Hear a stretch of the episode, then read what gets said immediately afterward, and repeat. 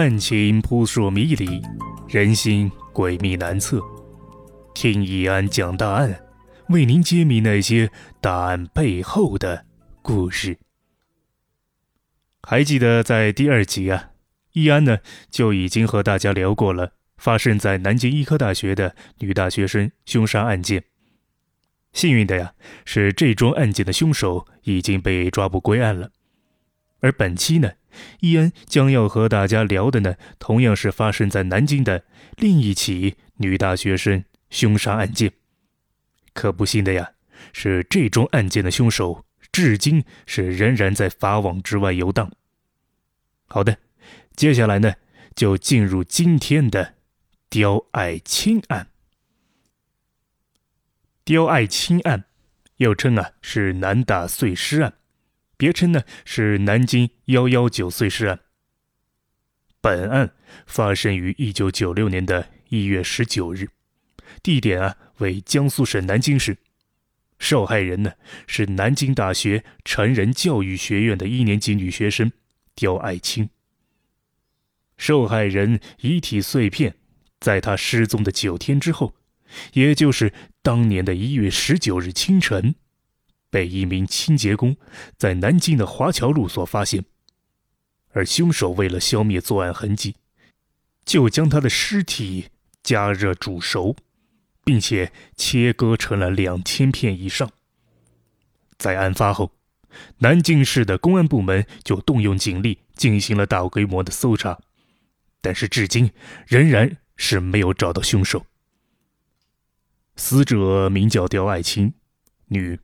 他生于一九七六年三月，遇害的时候呢，是南京大学鼓楼校区一个成人在教育专科一年级的学生。而当时呢，他就在鼓楼校区学习与生活，而遇害时还不满二十岁。他当时啊，住在鼓楼校区的南苑四舍，这个宿舍楼在当时呢，人员非常的复杂。流动性非常的大，而他的爸爸刁日昌那时住在江苏省的泰州市江堰区刁社村的四组。刁爱青遇害之前呢，仅仅是一个从农村刚刚来到南京仅仅百日左右的年轻少女，很难说她会有什么仇家，或者呢什么情敌，并且呀，她也没有多少积蓄，因此。这个凶手的动机就受到了广泛的猜测，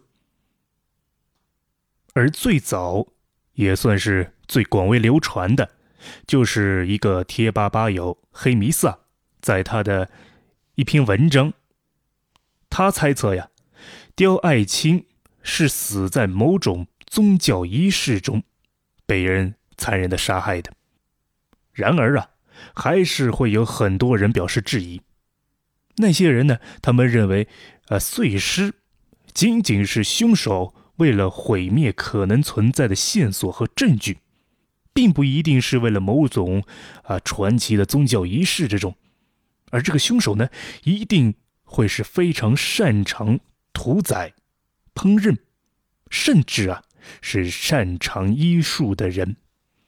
而关于这些网友的猜测呢，易安暂且不表。先来说说刁爱青的生前一些线索。根据刁爱青生前的好友回忆啊，刁爱青呢个子高约一米六五，她的身材适中，长相呢非常的普通，短头发，单眼皮，眼睛啊稍微有一些些近视，但是啊，在她看书写字的时候才会戴上眼镜。在嘴角的右上方啊，他有一颗痣。就像是菜籽一般的大小。他说起话来呢，嗓音有点哑，语速啊也比较快。而且啊，有一个非常小的细节，就是这个字迹娟秀的小女孩，有时候呢会故意的把自己的名字复杂的写成刁爱青。啊，这里给听众解释一下，刁爱青原来那个青呢是青色的青，而他所复杂化的那个亲呢，就是皇帝对大臣所说的亲家的那个亲。一九九六年一月十日的夜间，刁爱青那天啊，吃完晚饭就出去走走了。据称，是啊，由于当时整个宿舍里面有一个女生。她违反了学校的规定，使用了相关的违规电器，导致啊，当时担任宿舍长的刁爱青受到了处罚。他啊，就心情非常不佳，赌气一般的就外出散心了。至此后呢，就再也未曾回到宿舍。而在死者离开之时啊，他还铺平了自己的被子。从这一点上就可以表明啊。死者呢？他一开始是并没有外出打算的，而就目击者所称啊，最后见到死者的地点是在青岛路，哎，南京的青岛路。死者当时身穿的，就是红色的外套。不知道各位听众对这个红色外套是否有些敏感？在易安讲故事的第一集啊。我们讲到这个白银凶杀案，那里面的凶手，他所针对的也都是穿着红色外套的那些女子。一九九六年的一月十九日，就在一场大雪之后，刁爱青的尸体就被发现了。一名打扫卫生的妇女啊，在南京的新街口附近的华侨路，就捡到了一个手提包。而在包中呢，就装有五百多片煮熟了的肉片。这个妇女在当时捡完手提包之后呢，一度认为是某人不小心掉的这个买的猪肉，所以呀，她就很高兴的拿回家，打算清理了之后啊吃掉。但就是在她清理肉片的时候，她发现里面有三根手指，随即她就报案了。之后，尸体的剩余部分就在水左港路和龙王山啊相继被发现了，而这些尸体呢，均是被包在手提包以及呢一条床单之中，尸体都是在被煮熟之后，估计总共是被切成了两千多片，刀工啊十分的精细，而且都被码放整齐。这里呢，并不是说要去赞扬这个凶手，这反而啊是从侧面衬托了这个凶手的残忍和他超强的心理素质。因为啊，这是一桩悬案，所以易安呢就要跟大家先讲述一下这个案件当时发生的时代背景。这个案件发生的是在九六年初。当时的南京啊，正在经历着改革开放之后最大一次的下岗潮，那是一个乱象丛生的社会，阴暗的事件啊频频发生。在当时啊，那些所谓的社交平台还非常的孱弱，而学习计算机专业的人啊几乎是不多的。当时计算机用的还是 DOS 上的操作系统。系统的颜色呀，只有十六位，甚至啊是黑白交替的。在当时啊，一台计算机甚至是不如所谓的打口碟那些音乐碟片关注度来得更高一些，甚至啊，一台计算机不如一台 CD 机更加有吸引力。但是啊，像刁爱青这样一位普普通通的从农村进入城市的一个。女大学生，她却呢毅然决然地选择了信息管理专业，也就是所谓的计算机技术了。而是否就是因为接触到了这般前沿的科学，导致了这个相貌平平的女孩误入了什么社交场合，或者呢是接触了某一类不该接触的社交圈子。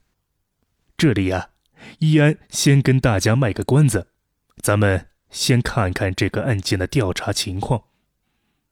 就在案发之后，南京市的警方啊是高度的重视，并且成立了专案组，进驻了南京大学。在当时啊。附近几乎所有的居民都受到了盘查，直到案发之后的三个月，专案组才撤离了南大。在两千零八年的七月一日啊，一位当年参与调查过幺幺九碎尸案的警官，虽然已经过去了十二年，但这位警官啊，对这一碎尸案仍然是记忆深刻。这个警官表示啊。凶手确实非常的残忍。他们当时发现的尸块多达两千多块，并不是当时民间所传说的一千多块，而且呀，每一块都切得非常的小，非常的整齐。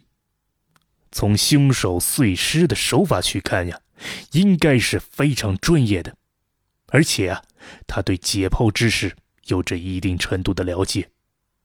这个警察他亲眼看过死者的手脚，那手脚呢都被肢解的非常整齐，而且更加残忍的是，这个死者的头和内脏都被煮过。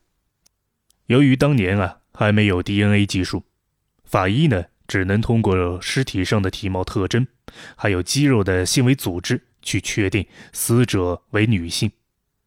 据这位警官回忆啊。当年的南京警方为了侦破此案，发动了人海的战术，进行了广泛细致的排查。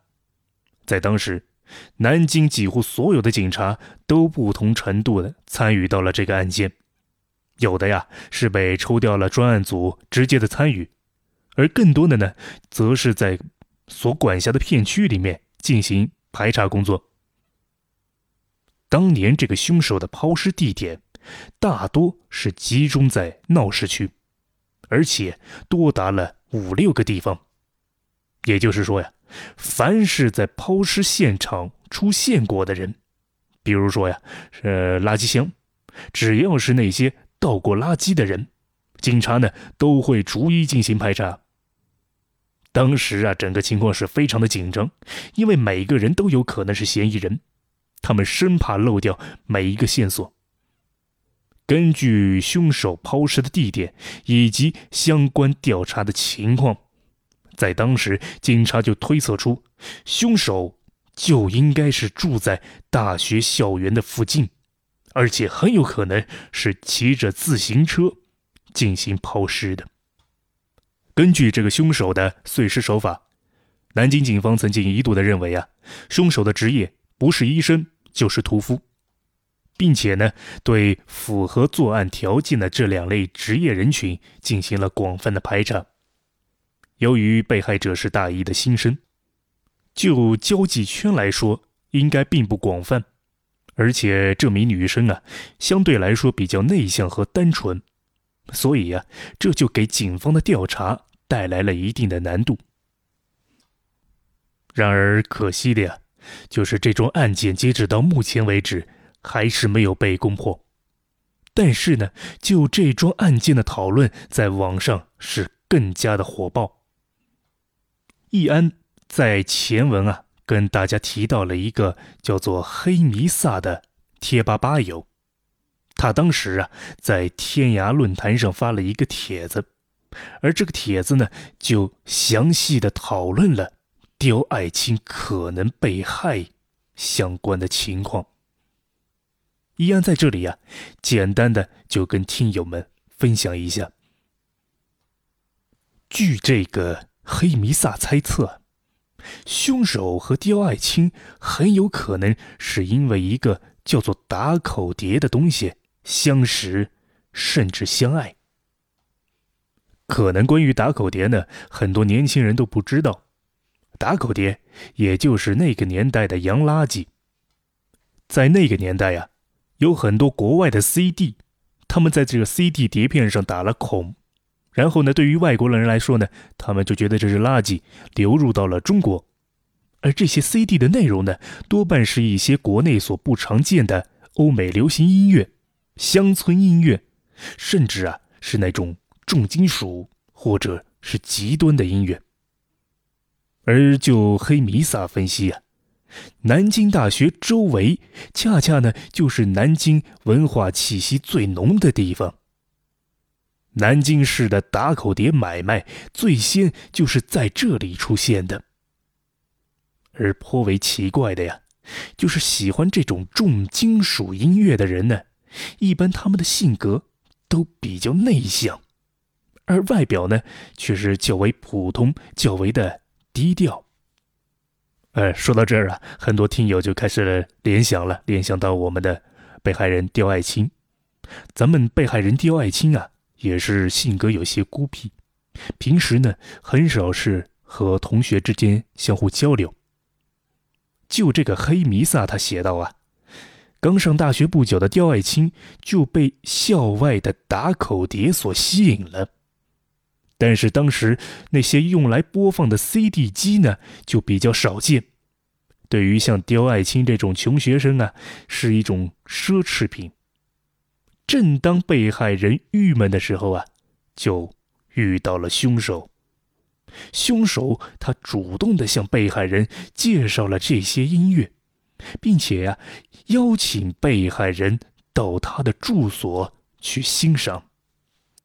而就这个黑弥撒所推测呀，在这个两个人交往的过程中，被害人那外在气质，或许就唤醒了凶手对童年时代的一种不良记忆，而凶手想杀死被害人赎罪的念头呢，就从心底里升起了。他看着被害人被切成了一片片的，使得这个凶手呢获得了生理。和心理上的快感，而且啊，这个黑弥撒的吧友，甚至在这帖子的最后，还为这个凶手啊画了张像。他认为这个凶手呢，相貌端正，气质成熟稳重，性格十分内向，为人谦和，单身，独居，而且呢，受过高等的教育。住在南大附近，本身文化素质非常高，喜欢听音乐，而且呀，可能非常爱好文学，并且最重要的是，他一定是懂得医学解剖方面的知识。就在这个黑比萨发完这个帖之后，迅速的就在网上发酵了，很多人怀疑啊，他与案件有关。而在不久之后啊。凤凰网就转述了南京当地的媒体，称啊，警方曾经就接触过这个黑弥撒。据警方的调查结果显示啊，这个黑弥撒父亲是一名警察，而他本人呢，在一九八二年出生，是南京本地人，法学专业出身，曾经啊在法院和律师事务所工作过，而现在呢，在一家银行供职。